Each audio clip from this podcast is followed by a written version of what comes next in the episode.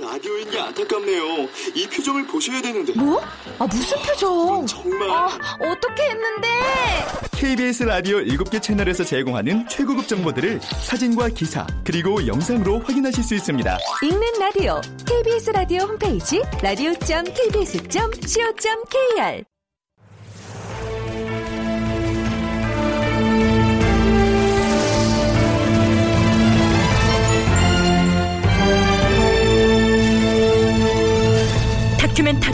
역사를 찾아서.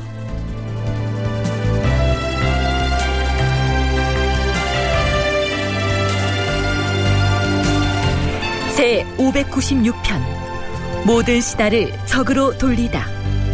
극본 이상락 연출 김태성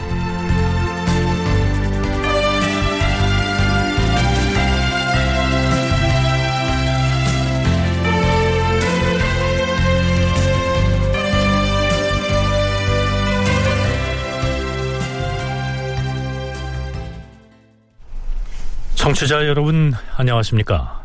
역사를 찾아서의 김석환입니다. 무오사화가 발발해 김종직의 문인들이 한바탕 숙청되고 난 직후인 연산 4년 7월 15일. 무덤 속에 있는 김종직에게 어떤 죄를 내릴 것인가 하는 의논을 하게 됩니다. 이 사화의 도화선을 마련했던 유자광과 대신그룹의 대표적 인물인 윤필상이 조의제문을 쓴 이 김종직을 논죄하려고 하자 사헌부 대사원 강귀손이 조심스레 입을 엽니다.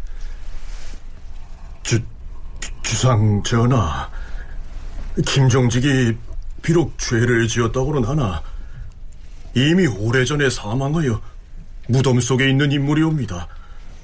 마땅히 죄를 내리더라도 한두 사람의 의논으로 논지하는 것보다는 여러 신하들로 하여금 이 뜻을 알게 한 연후에 그의 죄를 결정하는 것이 어떻게 싸웁니까? 아니, 이 사람이 누구던가? 사헌부의 수장인 대사헌이 아닌가? 오, 그래, 그래, 그래, 그래. 대간이 어디 갔나 했는데, 오늘에야 비로소 대간이 있음을 알겠도다. 어? 맞아. 대간이 있었지. 대간이 있었어. 자, 연산군과 대사헌의 대화 들어보니 어떻습니까? 연산군은 국왕으로 즉위한 이래 사헌부 사관원 홍문관 등 언론 3사의 집요한 간쟁에 진저리를 치다시피 했죠. 그런데 무오사화라고 하는 사초 사건의 회오리가 한바탕 휩쓸고 지나간 뒤에는 앞에서 들으셨다시피 연산군이 대간이 있음을 이제 알겠도다 이렇게 득이양양한 목소리로 비아냥대고 있습니다. 이 말은 바꿔서 말하면 임금인 내가 무오사화를 통해서 대간 세력을 꼼짝 못하게 제압했다. 이렇게 선언을 한 셈입니다.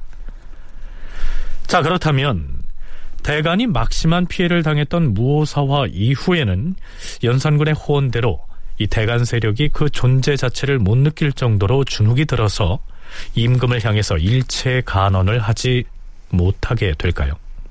그건 또 아니었습니다. 서울대학교 규장각 강문식 학예 연구사의 얘기 들어보시죠. 무오사화는 사실 대간을 직접적으로 타겟을 한 그런 어떤 사화였다라기보다는 김종직 과 그 문인들을 대상으로 한 그들이 주로 이제 그 숙청의 대상이 됐던 그러한 사화였다라는 것이죠. 그래서 물론 그 사람 중에 상당수가 이제 대간에 포진돼 있었기 때문에 대간이 많은 피해를 입었고 그거로 인해서 대간이 위축된 건 사실이지만 어떻게 보면 대간 활동에 대한 직접적인 경고는 아니었다라는 거죠.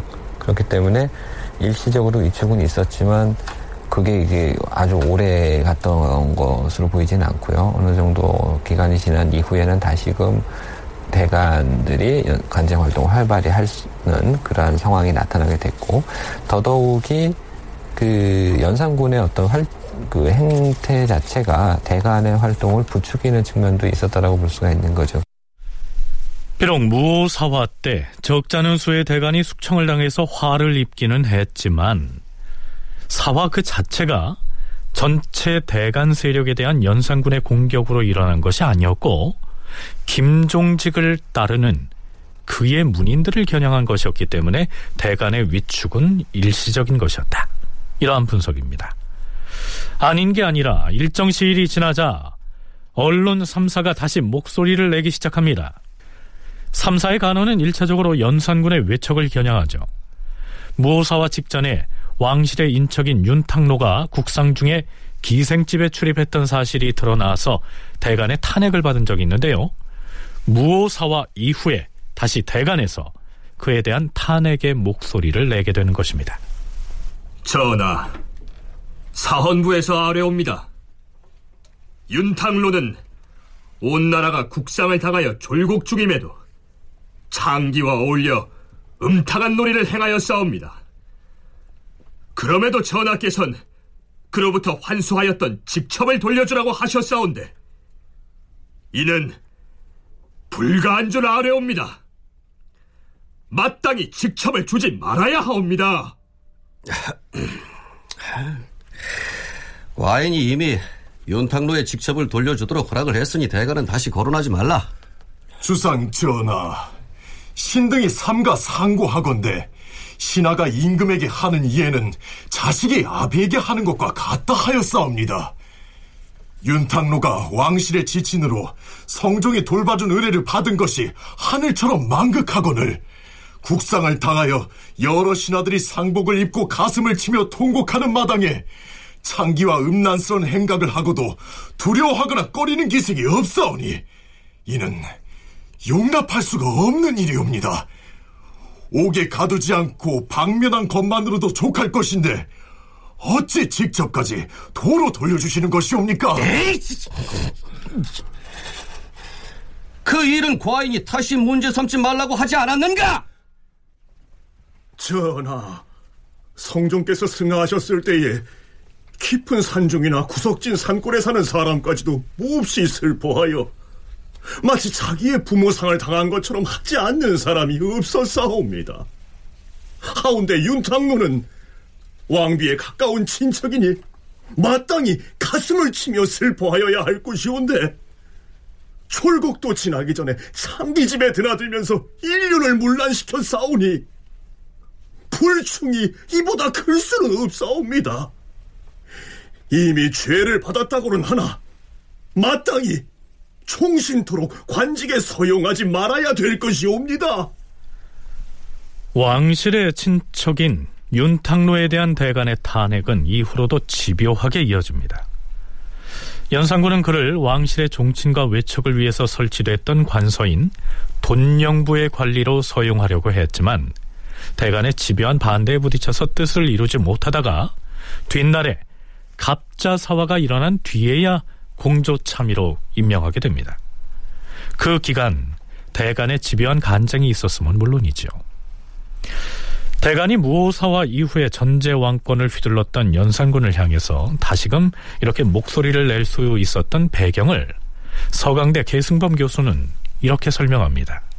요 15세기 말 성종 때부터 시작해서 연산군 중종 때까지가 조선 사회에 그 유교화가 상당히 강력하게 추진될 상황입니다. 마치 현대 한국 사회에서 그 60, 70, 80 그때가 민주화 운동이 아주 강했던 것처럼 요때가 바로 그런 때죠. 그러다 보니까 어떤 특정 김종직이면 김종직 아니면 뭐 특정 어떤 학파를 뭐 다 숙청한다고 해서 끝나는 문제가 아니고 주로 이제 그 세종대왕 때 태어난 사람들 그 사람들은 적어도 공민왕 때 태어난 사람들에 비해서 유교적인 경도가 굉장히 훨씬 심한 사람들이죠. 왜냐하면 이 사람들은 어릴 때부터 학교에서 유교적 가치를 공부했고 완전히 일곱 살 때부터 죽을 때까지 그 수, 수기치인이라고 하는 거를 몸에 그냥 실천하는 사람들이란 말이죠. 그러니까 학교에서 배운 거는 유교적 가치를 현실에 그대로 적용을 해야 되는데 현실을 보니까 정치는 파행으로 가고 뭐 수양대군도 마찬가지지만 삼천의 테크놀로고 들어와서 조카인 국왕을 몰아내 죽여버리기도 하고 이런 문제가 생겼을 때 이 어떤 한두 사람의 문제가 아니라 수많은 젊은 학생들 지식인들이 어 정치 이렇게 나가면 안 된다. 그런데 그거를 공론에서 표현할 수 있는 아주 좋은 기구가 대관인 것이죠. 어려서부터 유교 교육을 철저히 받았던 인재들이 조정에 대거 진출을 해서 매우 두터운 층을 형성한 시기가 바로 이때였기 때문에 무오사화로 일부 대간이 희생됐다고 해도 그들의 간쟁을 아예 억누를 수는 없었다는 얘기입니다.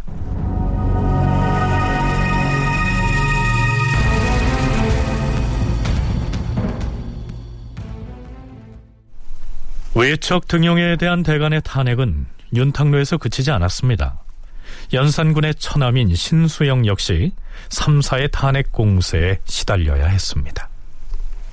연산군 8년에 왕이 신수영을 도승지에 제수하였는데 그가 아직 나이가 젊고 오품의 관원이 된 지 얼마 되지 않아 갑자기 승지가 되었다가 다시 도승지로 임명되었으므로 사원부에서 그를 탄핵하였다.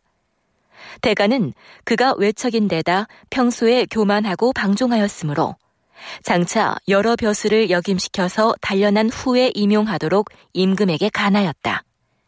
그러자 승지 신수영이 사의를 표명하였다. 전하, 사헌부에서 신이 도승지에 적합하지 않다고 하는데 도승지는 한 관사의 장관으로서 육방을 총괄하는 직책이옵니다. 하여 그 임무가 지극히 중요하므로 사헌부에서 논핵을 한 것이 옳다고 여기옵니다. 사직하기를 청하옵니다, 전하. 아니, 과인을 지근거리에서 보필할 도승지를 어찌 과인의 마음대로 정하지 못한단 말인가? 응? 케이츠 말고 도승지의 임무를 수행하라!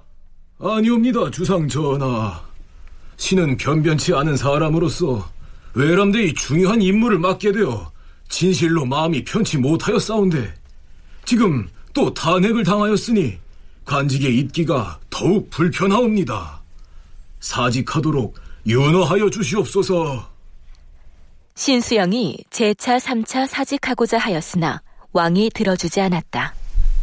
이뿐만이 아니라 연산군이 자신의 큰아버지인 월산대군의 처남 박원종을 이조 참의 등에 제수하는 과정에서도 그가 무반 출신에다가 무능하다는 이유를 들어서 삼사가 끈질기게 탄핵을 합니다. 물론 외척에 대한 대간의 탄핵에 대해서 연산군이 모두 다 받아들이진 않지만 이제 삼사는 무오사와 직후에 주눅들었던 상태에서 벗어나 다시금 간관으로서의 역할을 활발하게 수행하고 있었던 겁니다.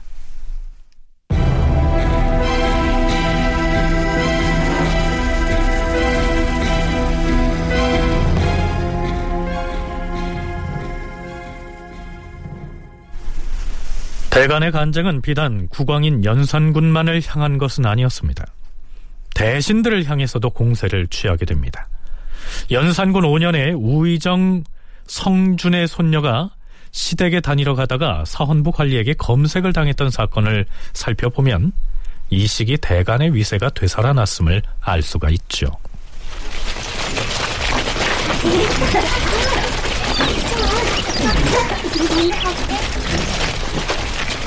지금 지나고 있는 곳이 어디쯤이냐? 아이, 아이 이제 광통도에 막 이르렀사옵니다만. 걸음을 재촉하여라. 해 떨어지기 전에 시댁에 당도해야 하느니라. 아예 마님. 자, 가마꾼들은 걸음을 빨리 하라. 아유, 멈춰라!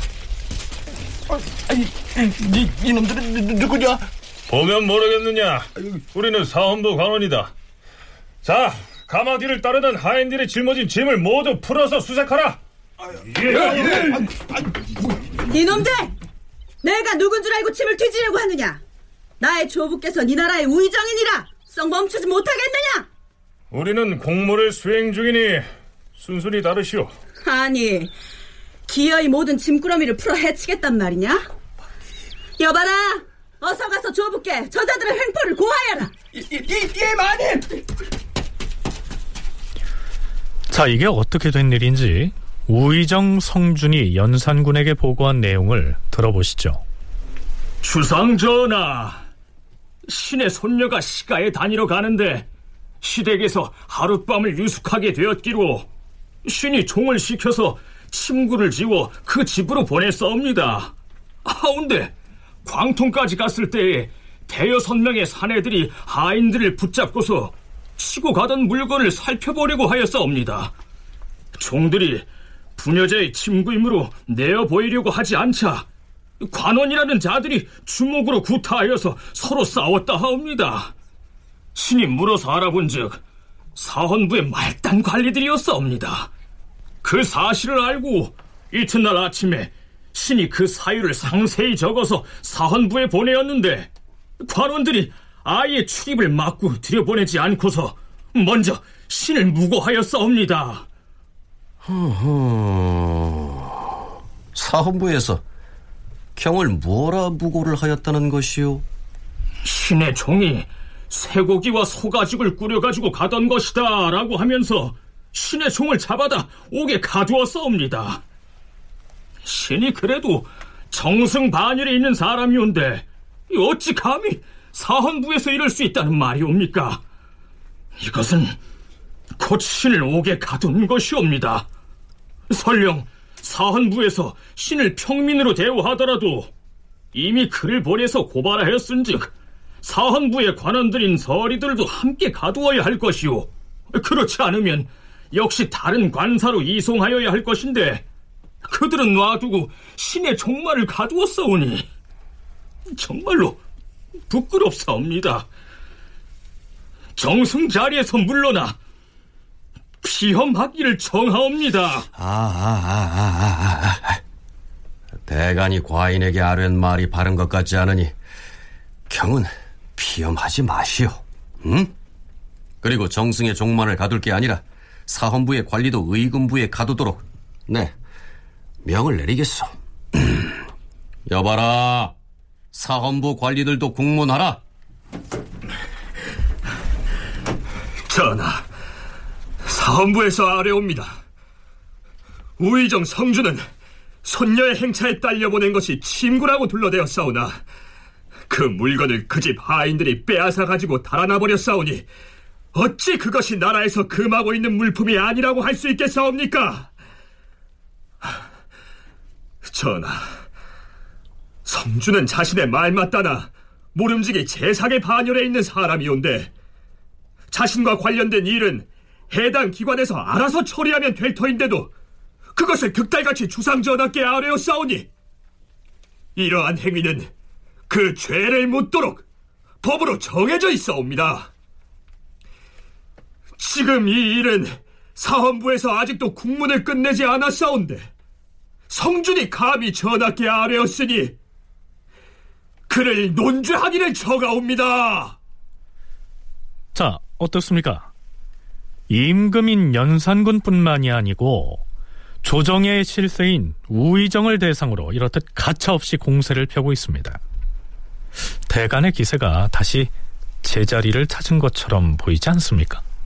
대간이라는 제도가 있는 한 계속해서 거기 대간에 들어와서 국왕을 상대로 어마어마한 간쟁을 할 수 있는 그런 지식인 군들이 끊임없이 그 유입되고 있는 그런 시대라는 것이죠.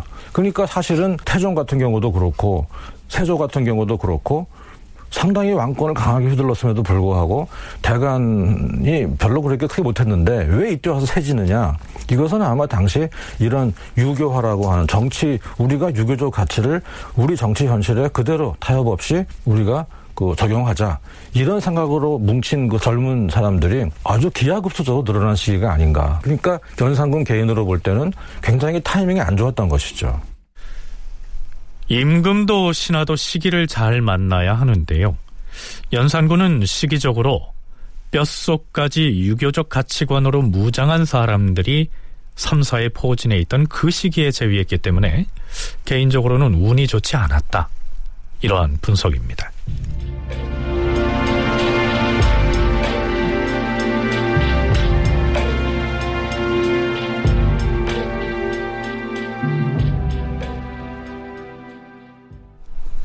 대간의 목소리가 다시 예전의 기세를 되찾아가자 언론 3사를 향한 연산군의 짜증과 분노도 그 도를 더해갑니다. 에이씨! 지금의 대가는 조금만 자기의 의논에 맞지 않는 것이 있으면 모두 그러다고 말하고 있으니 이것이 아예 대간의 풍습이 되어버렸다! 옳은 것을 그르다고 하고 그런 것을 옳다고 하는 것이니 어, 어찌 이럴 수가 있다는 말인가?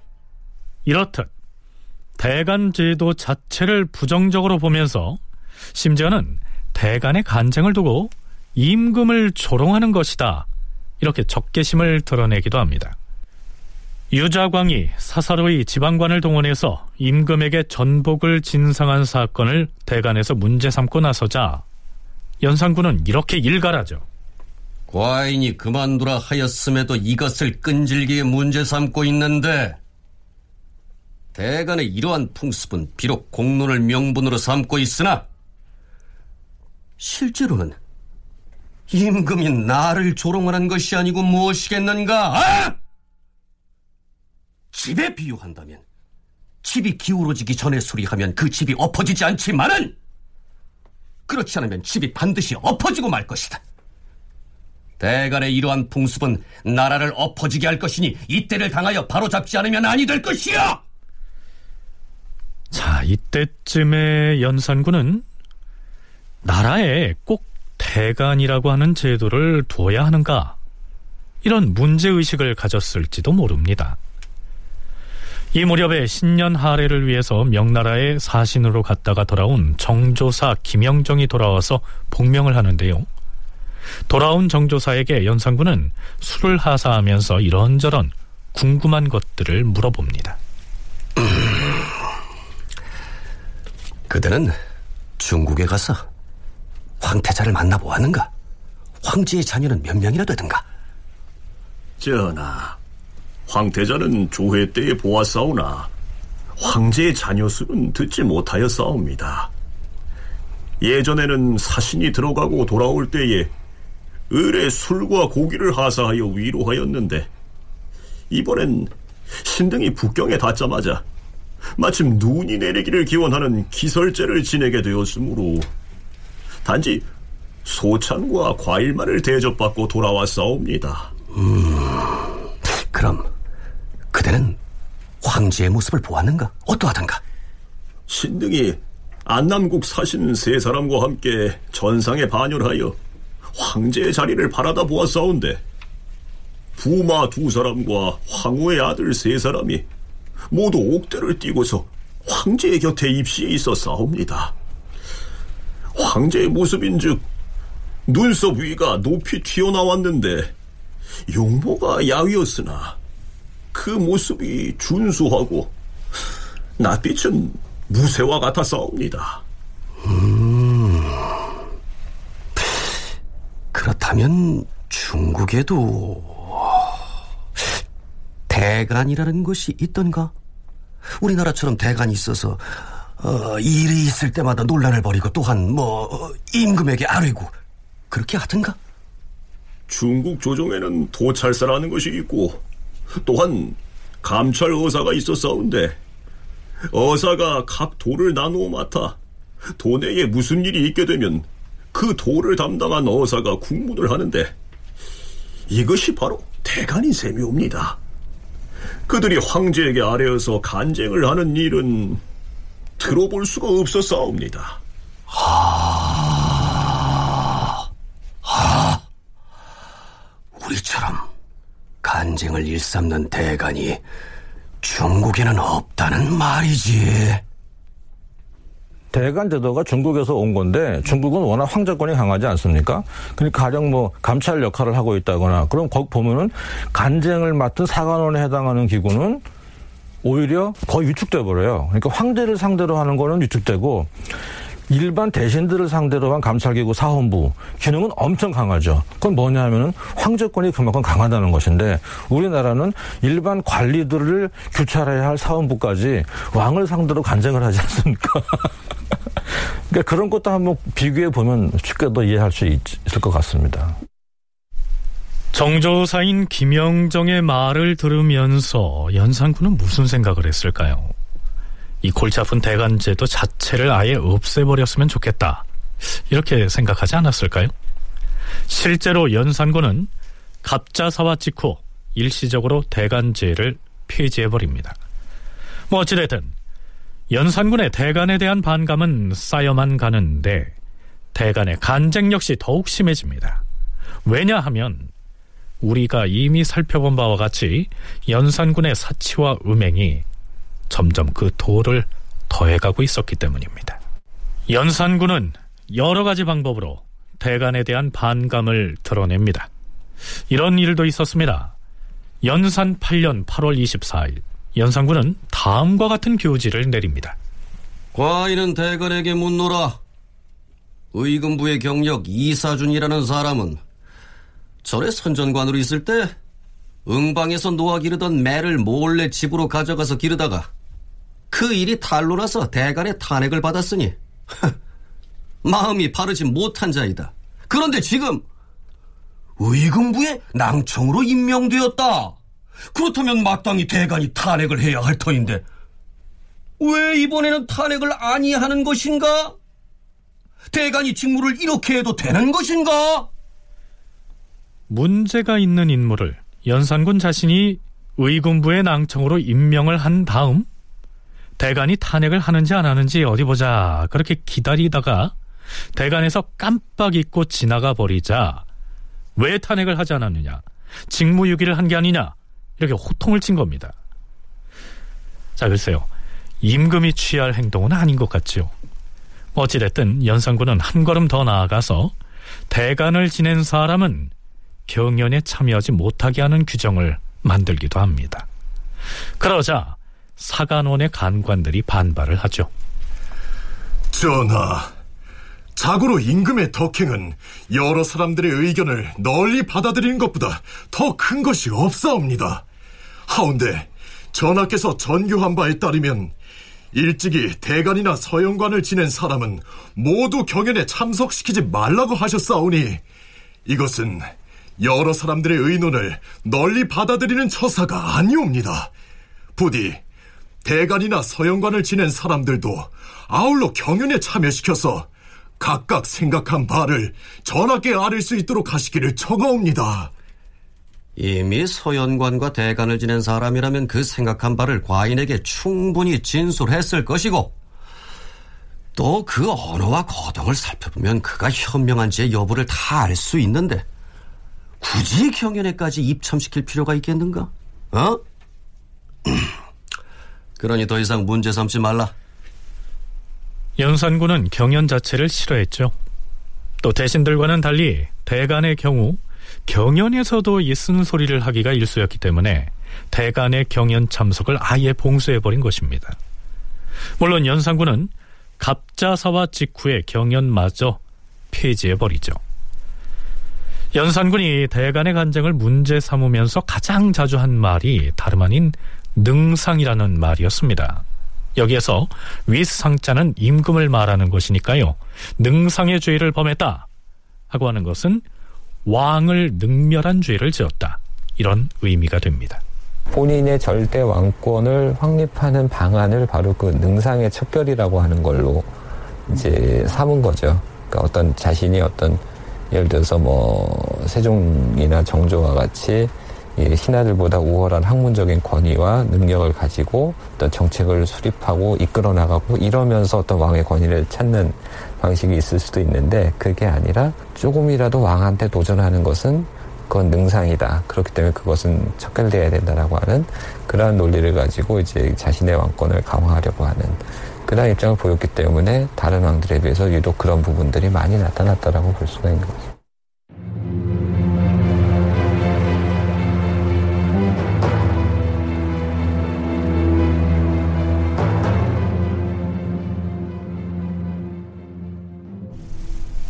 지금까지는 무오사화 이후 국왕인 연산군과 대간의 관계가 어떻게 변해왔는지를 살펴봤습니다.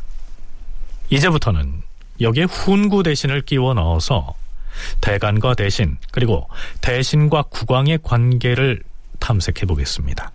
그렇게 하는 것이 갑자사화의 발발의 원인을 규명하는 데에도 도움이 될 것이기 때문입니다. 무사화 이전까지는 대신이 철저하게 국왕과 한편이 돼서 대간을 공격하는 양상이었죠. 그런데 연산 6년 2월 5일의 기사를 보면 사헌부의 수장인 대사원 안침이 이렇게 고합니다. 전하께서도 아시는 바와 같이 국조 보감에는 우리 조선 왕조의 아름다운 말과 선정을 모두 실었사옵니다. 이미 태조에서 문종조까지는 찬집을 마쳤사옵니다. 지금 군신 명감을 찬집할 것이온데 세조조 이후의 국조보감도 함께 찬집하게 하시옵소서. 그리하라. 군신 명감을 찬집한다기에 하는 말인데 대저 임금과 신하 사이에는 무엇이 가장 중하다고 생각하는가? 군신지간에는 예절이 제일로 중하옵니다. 하운데 지금의 재상들은 더러 전하 앞에서 매우 무례한 모습을 보이옵니다. 오늘 조참에도 육조와 한성부 당상관들은 한 사람도 반열에 들어오지 않았사오며 어제 회례연 때에도 보니 대신들은 전하께서 올라가 계시는 어탑으로 올라가서 술잔을 들이지 않았사옵니다. 어탑으로 올라가서 술잔을 들인 후에는 전하께서 내리는 회사배가 반드시 있는지라 대신이라면 더욱 어탑에 오르지 않으면 아니 되옵니다. 뭐해카니? 응? 경의 말이 과연 옳도다. 대신들이 문제야. 대간의 수장인 대사원이 대신들의 무례함을 비판하는데 거기에 국왕인 연산군이 적극적으로 호응하면서 맞장구를 치고 있습니다. 연산군 즉위 이후에 대간 대신 국왕의 관계를 돌이켜 볼 때 이건 매우 낯선 풍경이죠.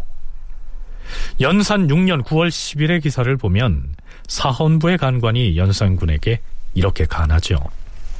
전하, 파평 부원군 윤필상과 봉황군 이봉은 전하께서 베푸신 잔치에는 사고를 핑계로 참석하지 아니하여 싸웁니다.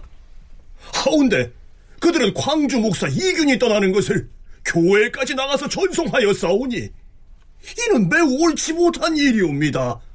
이 자들을 국문하시옵소서. 이젠 괘씸은 그리하라. 자, 윤필상이 누굽니까? 실록에는 그를 부정적으로 기술한 내용이 자주 등장하지만 적어도 연산군에게 있어서 윤필상은 가장 적극적으로 충성을 바쳐온 훈구 대신의 상징적인 존재였습니다. 그런데 바로 그 윤필상이 임금이 베푼 잔치에 참석하지 않았다는 사소한 일 때문에 연산군이 국문을 하도록 어명을 내린 것이죠. 자, 이제 연산군이 슬슬 대신들을 향해서 화살을 겨누는 모습입니다. 국왕인 나한테 대놓고 토를 달던 사람들을 무엇을 때 한번 제거했죠. 그러면 자연스럽게 그 다음에 연산군은 무엇을 할까요? 그때 벌을 받지 않고 살아남은 대신들, 조정 신하들이 이제는 왕한테 더 굽혀라. 너의 왕에 대한 무조건적인 충성을 너의 태도와 언행으로 그대로 보여줘라. 이거를 아마 연산군은 원했던 것 같아요.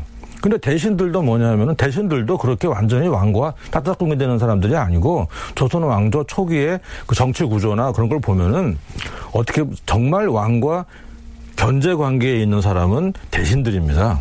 그러니까 대신들도 무조건 이렇게 뭐 부안해동한다거나 뭐 아부한다거나 전혀 그런 사람들이 아니고 이 사람들도 대 그 사림이라거나 대간처럼 그렇게 고지곧대로 근본주의자처럼 성리학적 가치를 추구하는 사람들은 아니지만 이미 유교 사회를 표방한 국가이기 때문에 유교적 가치, 왕도, 덕치 이런 거에 대해서는 100% 공감하는 사람들입니다. 연산군이 대신을 대하는 모습이 예전과 같지 않았던 것처럼 대신들도 연산군의 사치와 낭비 그리고 음행 등을 그냥 봐넘기지 않게 됐다는 얘기입니다. 이 비슷한 일이 연산 8년 6월에도 일어나게 되는데요. 조선시대에 공신에 대한 사무를 관장하던 관청이 바로 충운부였습니다. 이 충운부에서 안중경이라고 하는 공신에게 복록을 주도록 건의를 합니다.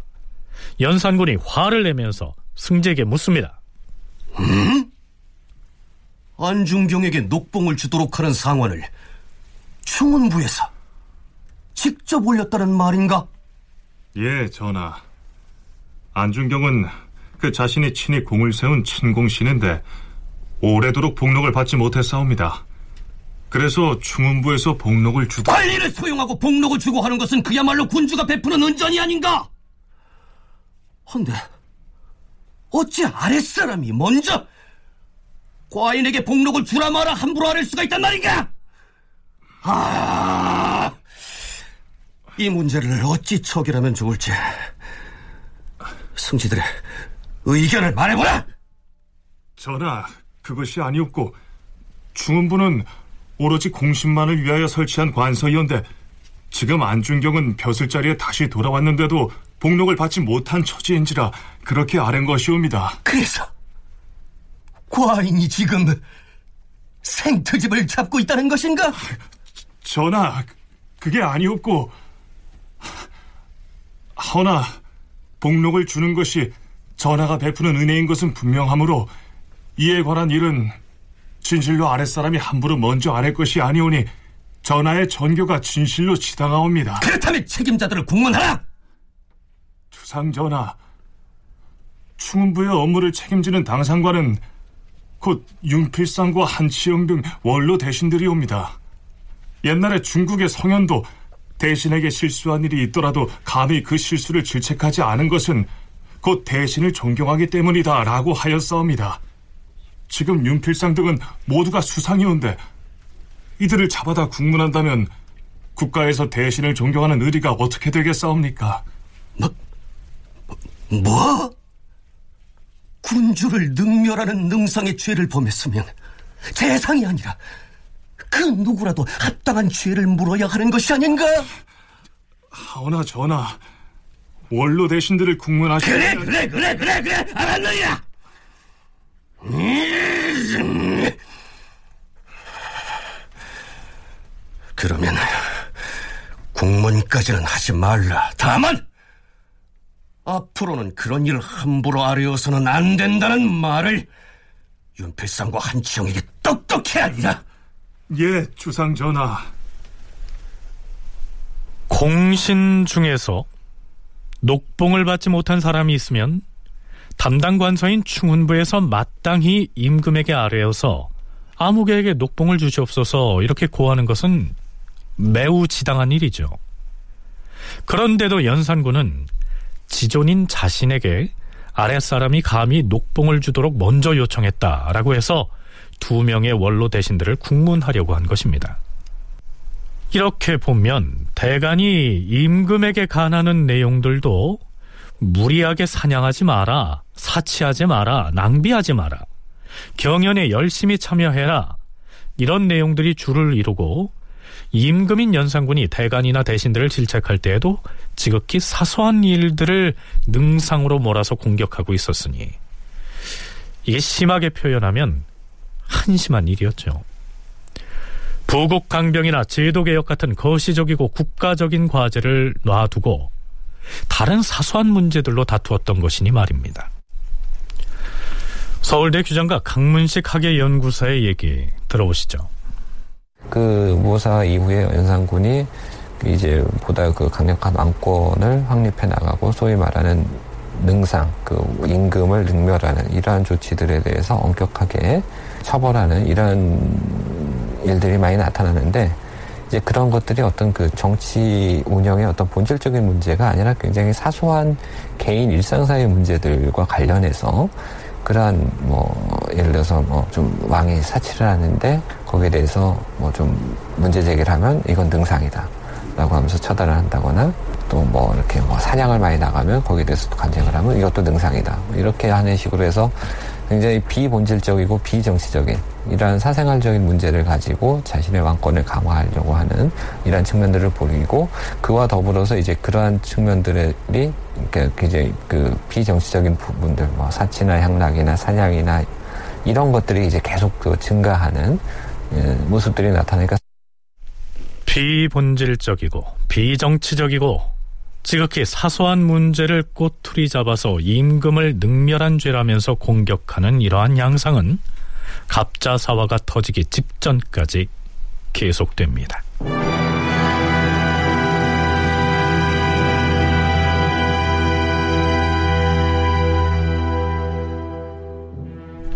연산군이 사소하고도 지엽적인 일을 문제 삼아서 신하들을 처벌하는 이러한 사례는 무오사와 직후부터 나타나기 시작합니다.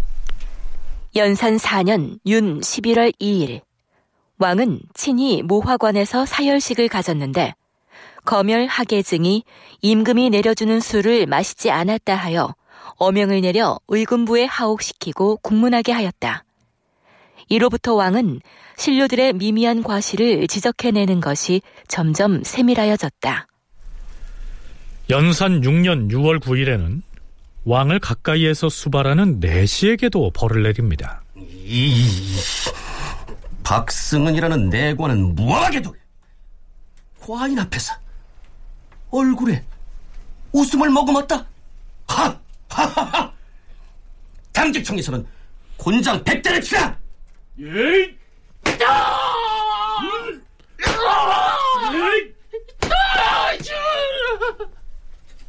자, 임금 앞에서 웃는 표정을 지었다고 해서 이렇게 태형을 가하는가 하면 연산 8년 3월 2일에는 국왕이 참석하는 활쏘기 행사, 즉 대사례를 거행했는데요. 또한 엉뚱한 일로 곤욕을 치른 관리가 있었죠.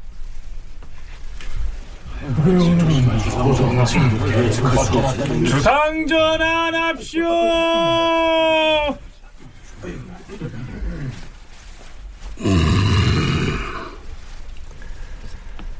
경들어 들으시오. 국사를 논하기 전에 매우 중요한 한 가지를 처결하고 넘어가겠소. 어제 대사례가 있었는데 활쏘기를 마친 뒤 과인이 벌주를 내렸을 때 술을 마시면서 입에 침을 흘리는 놈이 있었어. 과인이 곰곰이 돌이켜 생각하건대 내 짐작에 그놈은 최응현인 듯하니 의금부에서는 그 자를 잡아다 국문하라. 이때 최응현은 한성부의 우윤으로서 나이가 50 중반을 넘긴 당시로선 원로급이었습니다. 술을 마실 때 침을 흘렸다고 해서 그것도 다음 날의 기억을 더듬어서 태형을 가했으니까요. 당한 사람으로서는 어이가 없었겠죠. 네, 도무지 이성적이지 않은 일이 그 뒤로도 이어집니다. 특히 갑자사화가 발발하는 그 무렵에 이르자 연산군의 이러한 행태는 더욱 심해지죠. 연산 9년 10월 20일 왕이 청계산으로 사냥 행차를 했는데요. 국왕을 가까이에서 호위하고 있던 군사인 별시위 한 명이 또 희생양이 됩니다. 왕이 전교하기를 별시위 권성필의 죄를 반역으로 논단하였으니 그 가산을 몰수하고 처자를 노비로 삼으라라고 명하였다. 권성필은 왕이 사냥을 나갈 때 종군하기를 싫어하여 원망하는 말을 하였다 하여 죽인 것이다. 또한 왕은 청계산에서 사냥을 하며 문무백관들로 하여금 말단 몰입꾼들과 함께 줄지어 서서 잇따라 짐승을 몰게 하였는데 여러 신하들이 임금의 명령을 두려워하여 종일토록 산을 둘러싸고 몰이에 나섰다. 대부분의 신료들이 굶주리고 지친 기색이 보였다. 그러자 대사헌, 이자건 등이 아뢰었다. 전하, 신등이 반복하여 생각하고 또 생각하건대 모리에 동원된 불쌍한 죄인과 백정들이 한데서 바람과 이슬을 맞으며 먹고 자는 형편이오니 이것은 전하께서 군주로서 깊이 생각하실 일이옵니다. 여름철에 날씨가 너무 덥거나 겨울철에 심한 추위가 닥쳐도 백성들은 원망을 하면서 누군가를 탓하는데 지금 군졸들이 어찌 원망하고 한탄하지 않겠사옵니까? 이 사냥은 단연코 거행에서는 아니되옵니다. 누가 대간 아니랄까봐 말이 많구나. 어? 이번 한 번만 사냥하고는 그자들을 다 풀어서 집으로 보낼 것인데, 어? 어찌 번거롭게 자꾸 그런 말을 하는가? 전에 이미 아차산과 대자산 등으로 사냥을 나가기로 정하였다가 그만둔 것도 역시 대간에서 가나는 말을 따른 것이다. 바꿔서 생각을 해보라.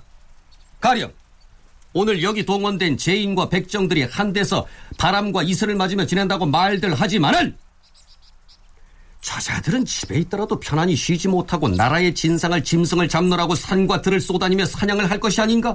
옛말에 원망은 큰 데 있지도 않고 또한 작은 데 있지도 않으며 힘쓸 때 힘을 쓰지 않는 데 있다라고 하였으니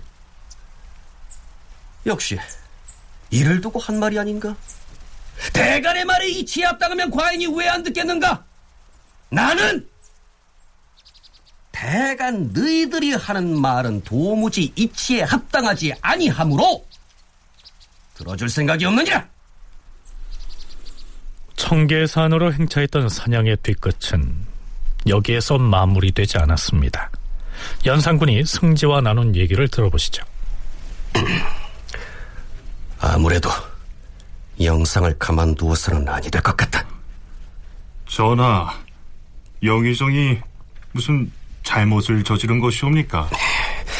어제 청계산에서 사냥할 때 보니까 영의정 성준이 과인과 함께 앉아서 구경을 하는데 아 아무래도 그 자세가 아 매우 무리한 것 같았다. 이것은 필시 능상이 아닌가?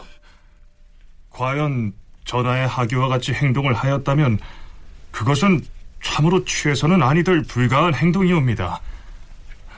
다만 성준이 요즘에 지병이 있는 것으로 아는데 그래서 좀 자세가 불안스러웠을 것이옵니다.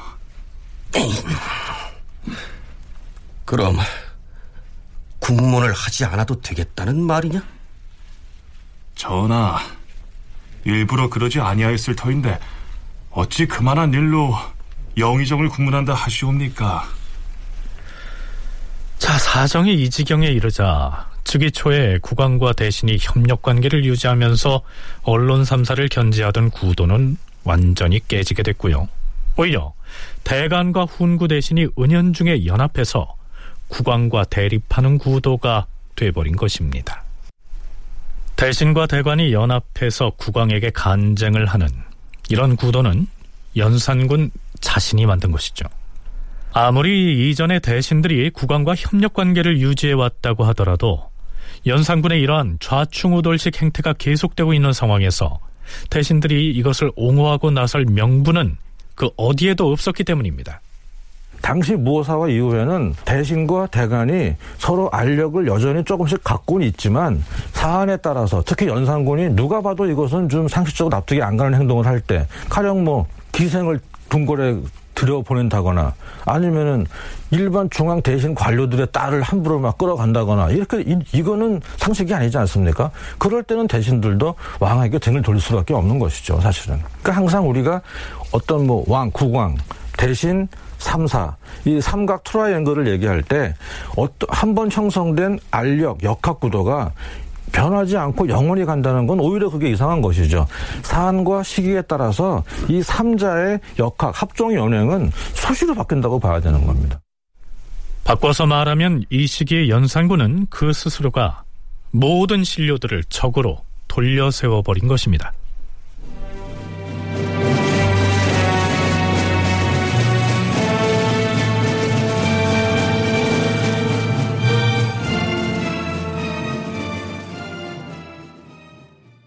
연산 8년 11월 29일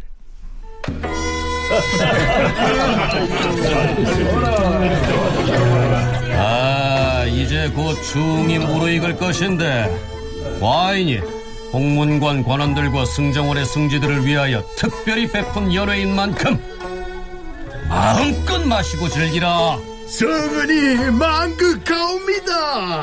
성은이 만극하옵니다. 음, 아, 취하기 전에 경들이 해야 할 일이 있다. 전하, 주흥이 돕기 전에 해야 할 일이 무엇인지 하교하여 주시옵소서. 시를 한 수씩 지어 올리라. 하면 시제를 내려 주시옵소서. 그래, 그래. 그럼 이제부터 경들이 지어 바칠 어제 시의 시제를 내리겠다. 당나라 고종은 신료들의 참언과 악첨을 분간하지 못하였는데 이를 비판하고 한탄하는 뜻을 율시로 지어서 바치라. 자, 이렇게 해서 홍문관의 관원과 승정원의 승지들이 시한수식을 바쳤겠죠. 그런데 연산군이 또 괴이한 트집을 잡고서 홍문관 집이 정인인을 공박합니다. 그 죄목이 무엇이었느냐 하면요. 다른 사람은 시를 한 수씩 지어서 바쳤는데 정인이는 두 수를 지어서 올렸을 뿐만 아니라 친절하게 머릿말격인 소문까지 지어서 냈다 하는 것이었습니다. 과인이 미용하기를 율시를 한 수만 지으라고 하였거늘 두 수를 지어 올린 것은 무슨 의도인가? 또한 과인이 그 시의 내용을 모르는 바가 아닌데 별도로 서문까지 써서 냈으니 필시 수문 까닭이 있을 터이다. 또한 승제들은 홍문관원들의 시를 받으면서 이것을 살피지도 않고 과인에게 아뢰었으니 그, 그, 그, 그 또한 잘못이 아닌가? 전하, 신등이 어제 입직하여 승정원에 있으면서 꼼꼼히 살피지 아니하고 아래였으니 그 죄가 크옵니다. 신등을 벌하시옵소서. 하오나 전하, 신하가 임금에 대해서 감히 마음에 품고 있는 바가 많아도 그것들을 모두 계달해서는 아니 되는 것인데 정인이니 시를 두 수나 지어 올리고 게다가 서문까지 지었으니 그에게 죄를 내리라는 전하의 전교는 진실로 지당하옵니다. 하오나 신등이 그 시를 읽어보니 다른 뜻이 있는 것이 아니라 당시 당나라의 대신들이 능히 군주의 마음을 바로잡지 못한 것을 한탄하였으니 이는 신하로서 당연히 마음에 품고 있는 바를 율시에 담은 것이옵니다. 그것은 그렇지가 않아! 정인인 그자가 왜 시를 두 수나 짓고 서문까지 지어 올렸겠는가? 과인은 자기가 남보다 다르다고 하는 사람을 매우 미워하노라! 그자를 공문하라! 결국 연산군에게 밑보였던 정인이는 이후 왕의 실정을 비판하고 제주 목설의 부임을 기피했다가 갑자사화 때 참수를 당합니다. 임금이 시를 한 수 지어 올리라고 했는데 신하가 두 수를 지어 올렸으면 오호 사헌부 지부의 정인이는 같은 시절을 가지고 두 편이라 되는 율시를 지어 올렸으니 그 정성이 가상하도다. 게다가 시를 이해하기 쉽도록 친절하게 서문까지 지어 올리지 않았는가? 음, 과인이 이를 기뻐하는 바이다. 자, 이럴 수는 없었을까요? 하지만 이 시기 연산군에게서 이런 이성적인 군주의 모습을 기대하기는 어려웠습니다. 이외에도 연산 9년 7월 20일에는 중국 사신을 위한 잔치가 열립니다. 잔치가 끝나고 나서 이런 교지를 내리죠. 오늘 잔치할 때 가만히 보니 홍식이라는 자가 서 있던 그 근방에 여러 장수들이 도열해 있었는데 손으로 철갑을 두드리는 자들이 있었다 그리하여 그 소리가 쟁쟁쟁 하며 울렸어 아! 매우 무례한 놈이야 그 자들을 조사하여 아뢰어라 병주에서 조사하여 아뢰었는데 그 장수들은 민자방, 노효신, 김호, 강귀손, 한사문, 이병정, 정유지, 홍자악, 유재 등 아홉 명이었다. 왕이 그들 모두를 잡아서 하옥하라 하였다. 나중에 조사해 보니까요. 갑옷과 칼이 스쳐서 나는 소리였음이 판명됐는데도 불구하고 연산군은 그들을 엄하게 문초하라고 명합니다. 서강대 계승범 교수는 이쯤 되면 연산군은 이미 몰락의 길로 들어섰고 그가 내보인 행위는 정신적인 문제로 봐야 한다. 이렇게 얘기합니다. 이 무렵의 연산군은 이미 이성적인 판단을 기대할 수 없는 정신 상태였다는 것이죠. 다큐멘터리 역사를 찾아서 다음 주 이 시간에 계속하겠습니다.